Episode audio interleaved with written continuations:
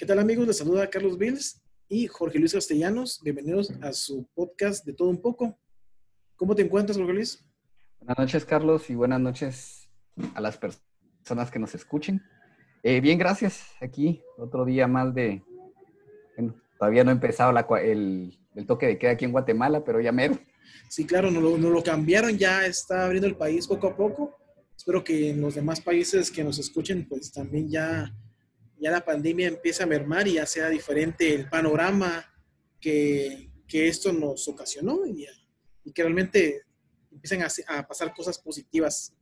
Pero bueno, el tema de este podcast es algo eh, que estuvo eh, por las redes sociales eh, como trending, algo que me da bastante risa, pero, pero vamos a ver si tocamos ese tema y esperamos no ofender a muchas personas, pero queremos hablar de ese de ese Twitter que estuvo dando vueltas de donde la generación de cristal quiere bloquear o censurar a la banda mexicana Molotov y su primer disco llamado ¿Dónde jugarán las niñas? Este disco eh, salió en 1997 y para las personas pues, que realmente tenemos arriba de 30 años, eh, podrán eh, o sabrán que este disco fue ícono y es parte ya del rock latinoamericano. Realmente la canción, bueno, salieron muchas canciones ahí representativas como Give Me the Power, eh, que realmente la, usó, la usaron muchos países como, como representación de ese movimiento de, lucha. En la canción de Puto, la comunidad gay la tomó como un, una insignia, incluso antes de que, de que se nombraran con muchas letras que a mí se me dificulta pronunciarlas, LGTBI, X, Y y Z. Eh, antes de que saliera todo eso, eh, la comunidad gay había tomado esa, canción como algo que, que, lo representaba. Bueno, pero te comento, la generación de cristal o la generación Z que se llama, te comento que esa generación es la, es la que nació del 1994 al 2010. Son personas que tienen entre, ¿qué te podría decir? 15 y 23, 24 años. Pues resulta que esta generación empezaron a hacer una campaña a nivel de redes sociales y, y en este caso empezaron a hablar de que es, les parecía un disco machista. ¿sí? La portada del disco, como lo están viendo ahora, es una colegiala con los calzones abajo. Y las canciones que están a través de este disco, pues nos representaron a todos. Eh, no sé qué opinas vos al respecto de lo que están haciendo esos muchachos. Eh, mira, primero que nada, yo sí quisiera decir de que ese disco, a mi parecer, cuando yo tenía 17 años y salió el disco, sí fue un disco que yo consideré que era un, era un parteaguas en la música, definitivamente. Puede que la gente, las personas no les guste la música de Molotov, pero en realidad vino a, a cambiar algo en ese momento de la música, ¿verdad? Entonces, que venga una generación o dos generaciones después a querer catalogar ese disco por la portada, porque seguramente no se han dado ni siquiera la tarea de escuchar las canciones y quererlo censurar, pues me parece una tremenda idiotez. Primero porque los niños, no, los niños de ahora no saben los problemas que existían en ese momento con respecto a la libertad de expresión y no tienen ni siquiera el contexto de que pues tal vez no exactamente ese disco, pero personajes, músicos como los de esa época y épocas anteriores, fueron los que les abrieron la puerta para que ellos tengan todo el acceso a la información que tienen ahora y puedan tener, gozar de esa libertad de expresión que las redes sociales les dan. Bueno, hasta cierto punto, ¿verdad? Porque ahora las redes sociales te censuran por cualquier idiotez también. Sí, por supuesto. Entonces, el que ellos quieran menospreciar ese disco solo por una portada se me parece aberrante. Y definitivamente esta generación debería de utilizar la información a la que tiene acceso y hacer eso, informarse, realmente informarse antes de dar una opinión que no tiene ningún fundamento. Y no escudarse detrás de un Twitter para decir lo que piensan, ¿verdad? Claro, eh, al final de, tanto ellos, como decía, se deberían de informar, desconocen realmente lo que representaba en esa época. Eh, empecemos a tener un cassette, de, la banda Molotov, yo lo tuve, yo ahorré tanto tiempo, igual trabajaba para tenerlo lo conseguí porque me pareció, en este caso, eh, un buen disco que, que, fue parte de mi adolescencia, entre muchos, lo hablabas vos en algún momento, como también Control Machete y todas estas bandas que salieron en ese entonces, eh, pero realmente, y, y, me recuerdo una banda argentina también que me encanta mucho, que es eh, Vilma Palma de Vampiros, que también tenían su canción Auto Rojo y también daba mucha polémica, pero realmente desconocen qué es lo que se vivía en esa época. Hoy esto es fácil, hoy es sencillo tener una canción e incluso poder criticarla y escucharla, porque antes era muy complicado conseguir esas canciones o el disco, bueno, en ese caso cassette en esa época, eh, o escucharla en la radio y esperar poder grabar la canción en la radio para poder tenerla. O sea, y, y, lo que se significó, realmente eh, lo comentaba, eh, Gimme the Power fue una canción que en muchos países fue tomada como un himno de, de, de defensa. De lucha. De lucha, sí, de lucha. Realmente yo aquí en Guatemala la escuché con varias bandas en algún concierto en la Universidad Nacional. Eh, siempre que había en algún tipo de evento, había una banda que siempre cantaba esa canción, porque representaba eso. Representaba, mucha gente debería escuchar realmente esa canción, eh, de lo que lleva, de lo que pide. Eh, la canción de puto lo que representa es una broma, pero al final de tantas es, es, una canción que realmente hasta el día de hoy yo la he escuchado en, en bares o en alguna discoteca de las pocas que tenemos en Guatemala. Está la de voto latino, que al final también habla de todo eso, del inmigrante. Eh, creo que Molotov vino a cambiar muchas cosas en, esa, en, en ese entonces. Los discos que sacó después, como Cerdo, eh, entre muchas, muchas. ¿Cuál era la otra? Frijolero. El Carnal de las Estrellas, que cómo criticaba a Televisa. Claro, claro. Que al final de tantas, ellos fueron los primeros que sacaron el Carnal de, el Carnal de las Estrellas y que hablaban mucho de que ese esa televisora era una televisora que vendía, que, que prostituía a las estrellas. Hace como dos años o tres años creo que fue que salió que realmente sí es cierto, que había un catálogo de, de, de estrellas que las prostituían o las, o las uh -huh. vendían como damas de compañía. Pero al final ellos se atrevían a decir esas cosas, cosa que, que al final nadie, no cualquiera, salía a decir eso. Y yo no quiero llegar a, a, alabar, por así si, si se puede llegar a tom puede tomar de esa forma lo que voy a decir, pero es que gracias a esa libertad que ellos consiguieron es que vos y yo podemos estar haciendo esto también ahorita. Porque claro. antes a nosotros nos hubieran quemado en una hoguera por estar tratando de criticar y dar la opinión acerca de lo que está sucediendo en nuestro contexto, ¿verdad? Entonces, no. esas, esas son las cosas que deberían de valorar más las genera la generación de ahora esta generación llamada de cristal, ¿verdad? Ellos son una generación que tuvieron la suerte de que las redes sociales los pusieran en el mismo lugar. Y lo que te quiero decir, o lo que quiero decir con esto es que ellos están detrás de un teléfono peleando batallas que las generaciones antes de la nuestra y muchas de mi, muchas personas de mi generación pelearon frente a los lugares donde tenían que estar, o sea, en cuerpo y alma. Sí, definitivamente. Por cierto, que aquí en Guatemala hay una banda, o había una banda, no sé si se, todavía existirá, que se llama así Cuerpo y Alma, o si la pueden escuchar, es de los sí. 60, 70. No, bueno, sí, no, no, no. Hasta, hay un libro, hasta hay un libro sobre ellos, creo.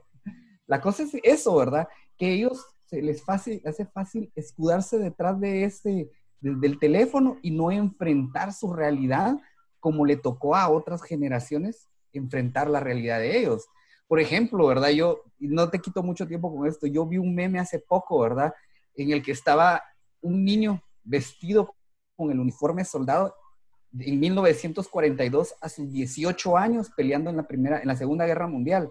Y la comparación de un niño de, de esa edad ahora con la vestimenta de ahora, llorando porque alguien le dijo algo en una red social. O sea, te das cuenta de eso. O sea, hasta eso se está perdiendo gracias a las redes sociales, el, el, el, el hecho de conocer una historia y saber que, de, que gracias a esa historia, estas personas tienen esa oportunidad.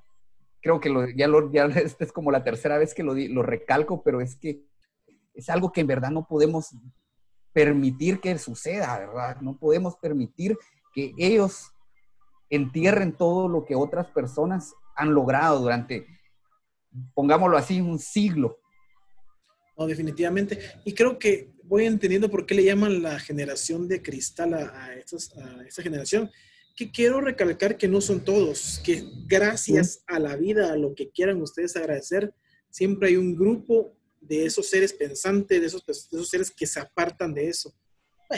el mundo siempre nos sigue dividiendo, o sea, ya nos dividen en generaciones, ya estamos divididos religiosamente, políticamente, eh, nacionales también, con de nacionalidad, donde seas. O sea, eh, siempre el ser humano busca dividirse.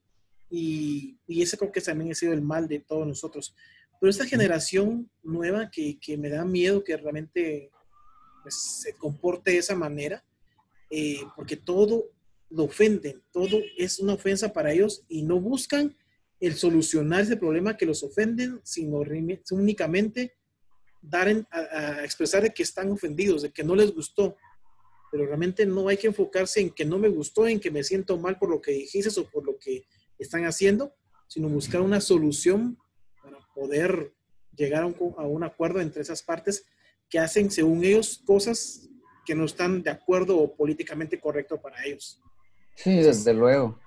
Pues es, esa es la parte que, que al final creo yo que, que deberían de, empezar a, a, fijarse. Y los papás que, que, tienen a esos niños todavía en casa, pues, pues escucharlos más, ver que realmente cómo, cómo piensan, porque pues, no sé cómo irán a vivir la vida cuando realmente les toque vivir la verdadera vida. Lo que yo también quisiera dar, o sea, mencionar, es algo que vos que sabes de, acerca de publicidad y es algo que ellos no se han dado cuenta, es que ellos ahorita son sujetos de mercado. Claro. Solo son el momento. Ellos no se dan cuenta que esto va a ser efímero, que su, digamos que su fama o lo que puedan decir en este momento se les va a acabar. Es como el concepto de, digámoslo, tal vez algo trivial, el concepto de belleza. Es pasajero, ¿verdad? Eh, entonces ellos no tienen ni siquiera ese, esa idea de que en algún momento van a dejar de ser escuchados, porque definitivamente van a haber otras cosas o va a haber otra persona que va a encontrar otro pelito en la sopa y se va a quejar de ello. Y esa persona que, pues en este ejemplo, ¿verdad? O lo que estamos hablando, hizo este Twitter acerca de Molotov, va a dejar de ser relevante. Sí, no, definitivamente. Es, eso lo, sí. Y lo malo es que eso no lo saben manejar ellos. Ellos no saben manejar el, el, ser, el dejar de ser relevantes, porque nunca les enseñaron o nunca han enfrentado, como vos lo decías, un problema, pues valga la redundancia, enfrentado un problema de frente, ¿verdad? Bueno, no, esa no es redundancia, perdón. Sí, bueno, un problema real, un problema realmente que importe. O sea, porque... Sí, porque siempre han ido pues ahí sí que, perdón, pues a recurrir a las personas que los protegen, ¿verdad? Claro, claro, claro. No los han, de, no los, no los han dejado ser independientes o que aprendan a ser independientes. Esa es la, la parte pues, que, que, a mí me, me preocupa. Pero también quiero creer, y aparte por todo lo que está sucediendo en el mundo, de que en algún momento va a acabar esto. En algún momento, porque al final todas esas personas o generaciones quieren ser famosos. O sea, todos quieren ser influencers, pero realmente influencer sería para mí un, influencer positivo. Hay dos o tres, pero la mayoría de influencers son influencers que no, que su contenido es nada, es, es, es artificial, es algo creado, es material. Entonces al final no es que aporte algo para la vida. Hay, como digo, hay dos o tres personajes, son influencers, no tienen el millón de los millones de seguidores, pero realmente son personas que sí aportan, dan contenido de valor y los demás pues solo son carita, la carita bonita que le luce bien el traje de baño, el que luce guapo, la que luce guapa, pero realmente no hay nada más que eso. Que ¿Qué será? ¿Cinco o diez años dejarán de ser el, el, guapo o lo que ellos llaman como, belleza? Bueno, y mi esperanza es que las personas que ahorita tienen, los niños, digámoslo así, niñas, o sea, los pequeños de este momento, que tienen 10 años, en 10 años, hayan, hayan entendido que lo que estas personas están haciendo no es algo, como, como vos decías, algo que vaya a dejar una huella que en verdad pueda servir y se pueda seguir para mejorar como personas. Yo espero eso, ¿verdad? Que, los, que las personas, esta generación que viene detrás de, la, de, esta de cristal, se dé cuenta, se dé cuenta y busque otras alternativas, porque si no, pues, definitivamente eh, es como el meme de Mafalda, ¿verdad? ¿Qué hubiera pasado si esta pandemia hubiera azotado cuando nuestra generación y una anterior ya no existiera y solo existieran todos estos influencers que no, tienen una educación, que no saben ganarse, eh, pues tal vez ganarse el pan de una forma eh, que no sea estar publicando pendejadas en el internet, pues. ¿Cómo iban a encontrar una cura que no hubieran sabido? a veces me da risa porque yo he escuchado el comentario de que hay personas que no saben ni siquiera lo que es una cuarentena, ni siquiera lo que es un toque de queda, pues, o sea, pasó esto y tuvieron que saberlo.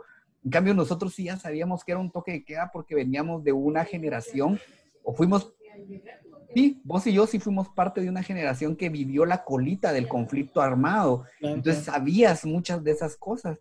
Estas personas no, no tenían ni la menor idea de eso, ¿verdad? Sí, sí, sí. Y también yo pongo mucho mi esperanza en la otra sección. digamos que esta generación de cristal tiene tres, tres secciones, a mi parecer. Estos que no sirven para nada, los pocos que han de estar estudiando para lograr ser alguien y también la parte trabajadora, ¿verdad? Esa, esa, esa generación que tiene que ganarse con el esfuerzo del sudor de su frente, los cinco quexales para comprar la tarjeta y ponerle redes sociales a tu, su teléfono. los diez quexales con los que se compran el quexal de tortillas, los chicharroncitos y con lo que completan su, su cena. Todos esos niños que, no, que, tal vez en algún momento uno los ve como eh, que pierden su tiempo en cosas efímeras, pero ellos también están aportando. Hay que ver que ellos también son ese brazo trabajador de la sociedad y que de alguna forma la va a sostener, ¿verdad?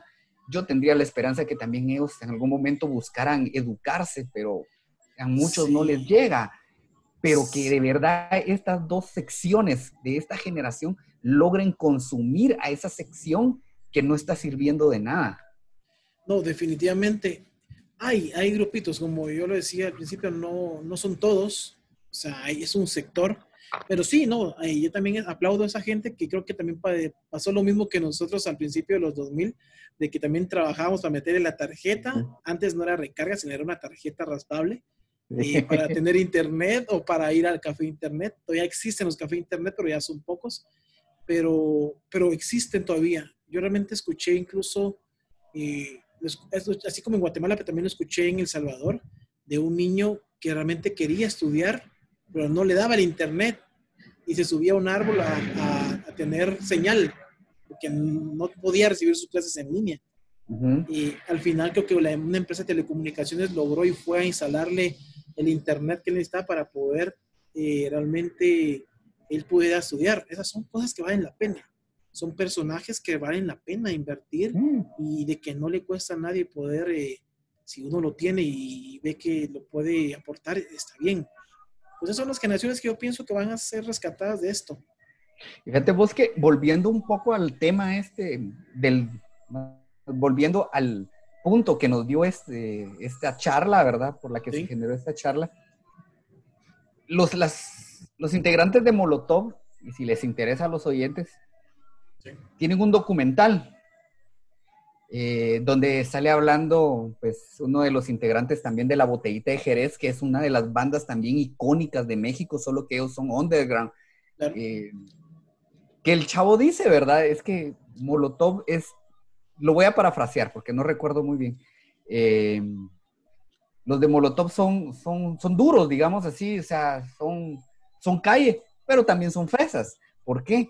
Porque realmente la mayoría de los de Molotov tienen o venían de una familia, digámoslo, acomodada, pero aún así sí supieron utilizar los recursos que tenían e hicieron algo que de verdad cortó.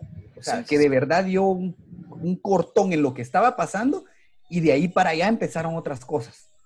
Entonces, ellos, digamos lo que, comparemos los que ellos fueran la generación de cristal de ahora, ellos sí supieron hacer con los recursos que tenían algo que dejó, por, al menos en el ámbito musical, una semilla que después, perdón, que sembraron una semilla que después, desde luego, eh, pues creció con otras bandas que, que, siguieron el género que ellos tenían o que tal vez no siguieron el género, pero que ya tuvieron la oportunidad de, expresarse como ellos lo hicieron, pues.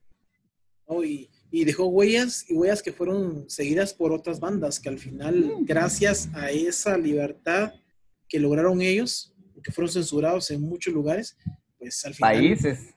países, sí, varios países.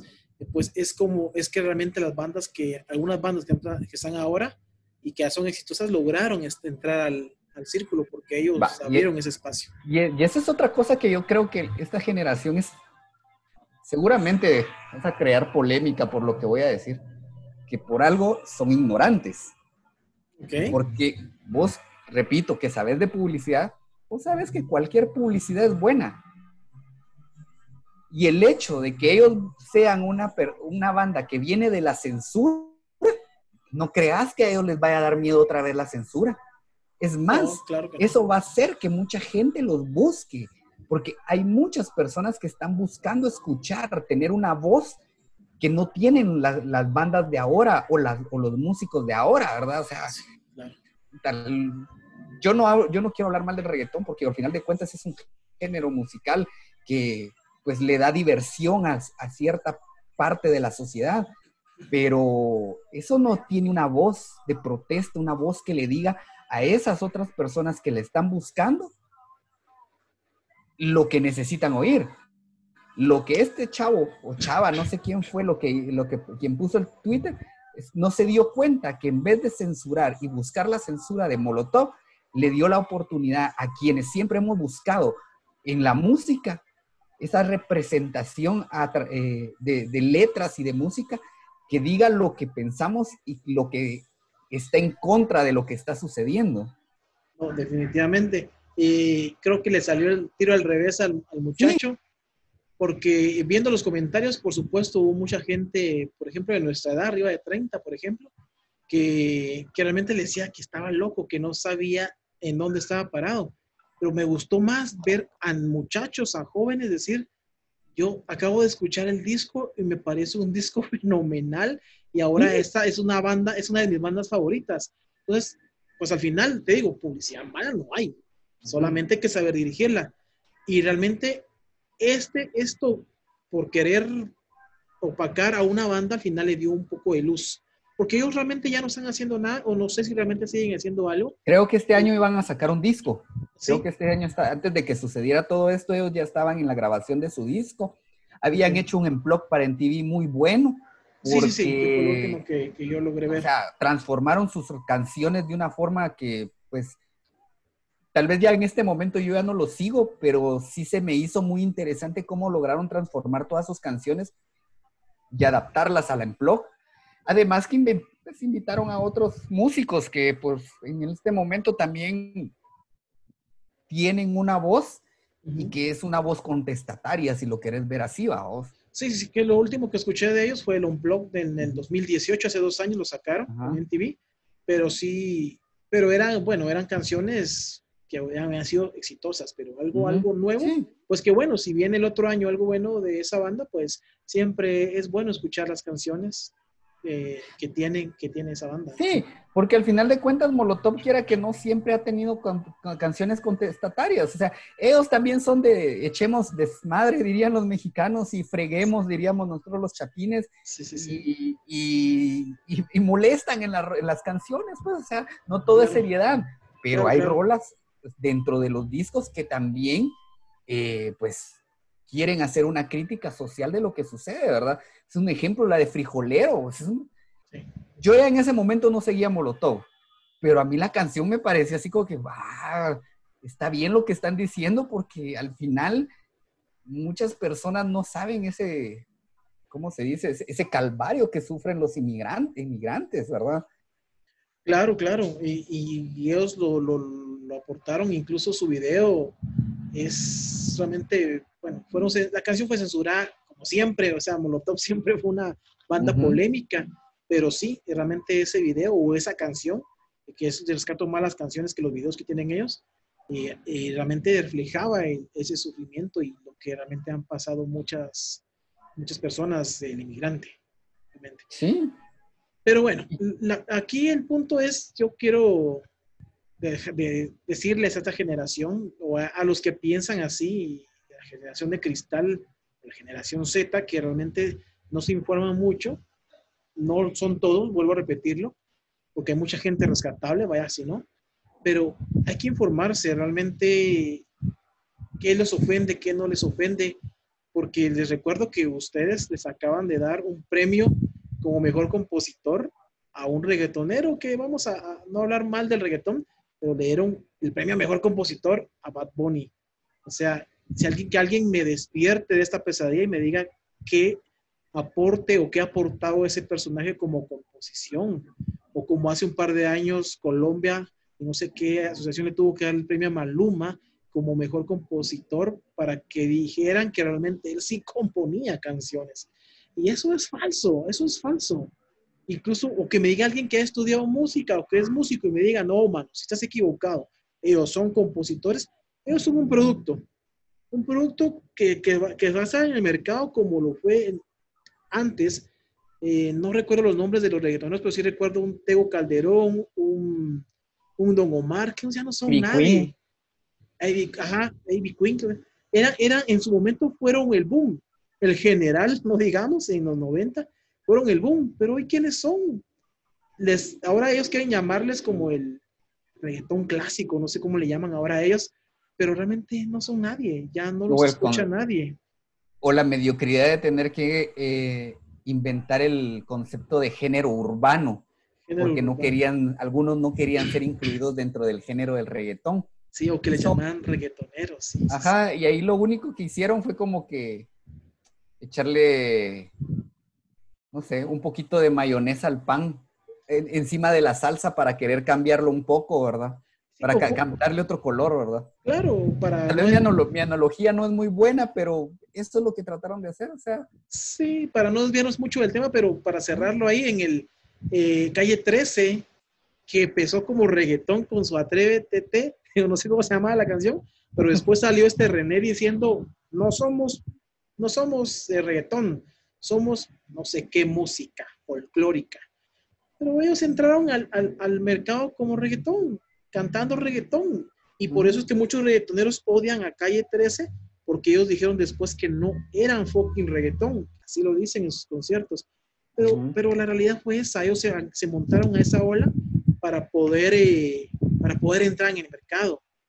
O como muchos cantantes que, que se montaron a la ola del reggaetón, como Alejandro Sanz, como en algún momento Maná, que pienso yo que traicionaron sus ideales de lo que ellos componían simplemente para montarse a esa ola, que no es buena, porque tarde o temprano va a desaparecer el reggaetón ha ido evolucionando. Ya nadie hace reggaetón.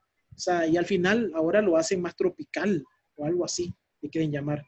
Pero yo espero yo que en unos 10 años ya no estemos hablando del reggaetón, sino simplemente haya sido una mala pesadilla. Y como dijo Cerati, despiértenme cuando, cuando acabe el reggaetón, pues. Sí, ¿verdad? Es que eso también tiene tela para, para cortar, ¿verdad? El, ese, ese, ese, ese género a vos. Claro, claro. Pero definitivamente no es lo que a nosotros en este momento nos interesa. Pero sí es bueno dejar en claro de que necesario, es necesario de que también estas personas de esta generación pues también pongan las cosas en la balanza, ¿verdad? Se den cuenta que están criticando algo que es, pues si lo querés ver así, si lo podemos ver así, no es ni la mitad de malo de lo que ellos escuchan en las letras que ellos escuchan, ¿verdad? Pero como digámoslo, también sus libertades creen, que ellos creen que estas libertades de las que gozan, uno no les puede criticar que las letras de esas canciones sean pues una basura, ¿verdad? Sí, definitivamente que sí.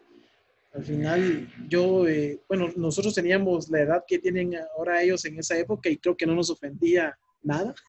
no, no, me, no, porque... no andaba yo en la calle peleando con todo el mundo porque me ofendía eh, alguna canción de rock o de lo que existiera en esa época. No sé. Sí, lo que pasa es que, pues, ahí sí que va a sonar trillado lo que voy a decir. Pues definitivamente nosotros tuvimos, ser, tuvimos la suerte de ser un poco de calle, vamos. Pues, o sea, una generación que se crió jugando en la calle, que se crió teniendo amigos en la calle. O sea, no, no nos criamos jugando videojuegos en línea o pues haciendo amigos por Facebook, que ahí está el, el que yo siempre creeré que es el peor de los males de esa generación, las redes sociales, ¿verdad? Que en realidades sociales no tienen nada. Sí. Porque ¿cómo puedes llamar amigo a alguien al quien solo le diste aceptar en tu, en tu cuenta si ni lo conoces? Sí. Entonces, hasta que desvaloricemos y le cambiemos el significado a la palabra mío, quiere decir que para ellos nunca van a conocer lo que es una verdadera amistad. Y pues... Efectivamente. Eso tampoco les ayuda a formar carácter. Eso es muy importante, eso es muy importante. Pues bueno, yo para cerrar, yo realmente espero, le pido a la vida o a, o a donde haya que llegar, de que exista, que, que en un futuro, o en estas mismas generaciones que estamos hablando, exista una Mary Shelley, la escritora de Frankenstein, que exista un Freddie Mercury, que exista un Alfred Hitchcock, que exista... Una Chabela Vargas. Una Chabela Vargas, o, que existan ese tipo de personas, que exista uno de esos que dejen algo, que le dejen algo a la humanidad, que trascienda su trabajo después de que haya muerto. O sea, espero que realmente estas generaciones sí dejen algo así. Uno lo ve todos los días y dice, Ana, ¿será que van a dejar algo? Pero creo que sí. Por ahí hay, hay pocos, pero hay un grupo de, de, generación de cristal que están haciendo cosas buenas y, creo que sí, que, que, que, va a ser rescatable. Esperamos que así sea. Yo, para finalizar, eh, pues lo que les recomendaría, ¿verdad? A estas personas que les dio la espinita de escuchar al Molotov y que ahora pueden considerar una de sus bandas favoritas gracias a esta persona, es que escuchen, por lo menos que entonces en ese género se busquen actitud María Marta. Esa banda si quieren ver que, había equidad, tal vez si lo quieren ver en ese momento, en la música.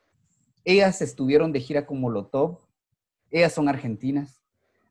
Escuchar al Control Machete, a los Tetas de Chile. Y de ahí van a ir descubriendo muchas de las bandas que estuvieron en ese movimiento, que andaban de giras juntas y que pues desde luego aportaban cosas nuevas a la música. Porque también ese fue como el de, eh, ese un año antes de, Molotov, fue como el despertar también del hip hop en, Latinoamérica, pues. Eh, nosotros teníamos, nosotros lo que, si, estoy equivocado, corrigen, corrijan. Lo único que teníamos de hip hop era caló. Y que eh. Molotov, hasta Molotov molesta caló en una de sus canciones, pues. Sí, sí, sí, no, ah, definitivamente. definitivamente, sí, las personas que nos escucharon y la personas que son parte de esa generación también o no lo son, quieren y no conocen estas bandas, búsquenlas y de ahí van a partir a encontrar otras bandas de ese tiempo que estaban, que de verdad, eh, pues que de verdad, eh, pues dejaron su granito. Animal es uno de ellos, Animal tal vez era un poco más pesado, pero también anduvo de gira, eh, sí estuvieron en un Rock al Parque con Molotov, pueden buscar las bandas que tocaban en el Rock al Parque en Colombia en ese tiempo. Entonces, ahí, si, es, si vuelvo a lo que decía, que aportó este chavo por querer criticar, pues si yo puedo aportar algo a estas personas que se les despertó ese, esa, esa curiosidad por la música, es que se busquen estas bandas si no las conocen. Definitivamente, y agradecerle a esa persona que, pues que le tiró, le tiró tierra a Molotov porque los volvió a poner en el ojo, gracias a ese comentario. Pero bueno, nos despedimos entonces en este, en este podcast, amigos. Esperamos eh, que nos sigan escuchando, que le den compartir, que nos dejen sus opiniones. Y pues bueno, te dejo los micrófonos para que te despidas, Jorge. Eh, pues no, nada. espero que esto que estamos sufriendo en todo el mundo, pues acabe pronto, termine pronto, para que no se vayan a ofender si entienden porque pueden utilizar la palabra en otro sentido, ¿verdad? Para que los ofendidos no la vayan a interpretar mal. Que termine pronto y que pues de verdad, eh, si yo puedo, eh, si nosotros en este caso con Carlos podemos aportar algo a su conocimiento, pues qué bueno. Y si no, pues al menos se entretuvieron un rato escuchándonos. Definitivamente. Te agradezco entonces en este caso, eh, le agradecemos a todos los escuchas y que pues esperamos que nos, que nos sigan, que les den compartir, que le lo recomienden a algunos amigos y esperamos sus opiniones. Les agradecemos realmente que nos hayan escuchado y pues cuídense como siempre. Hasta pronto.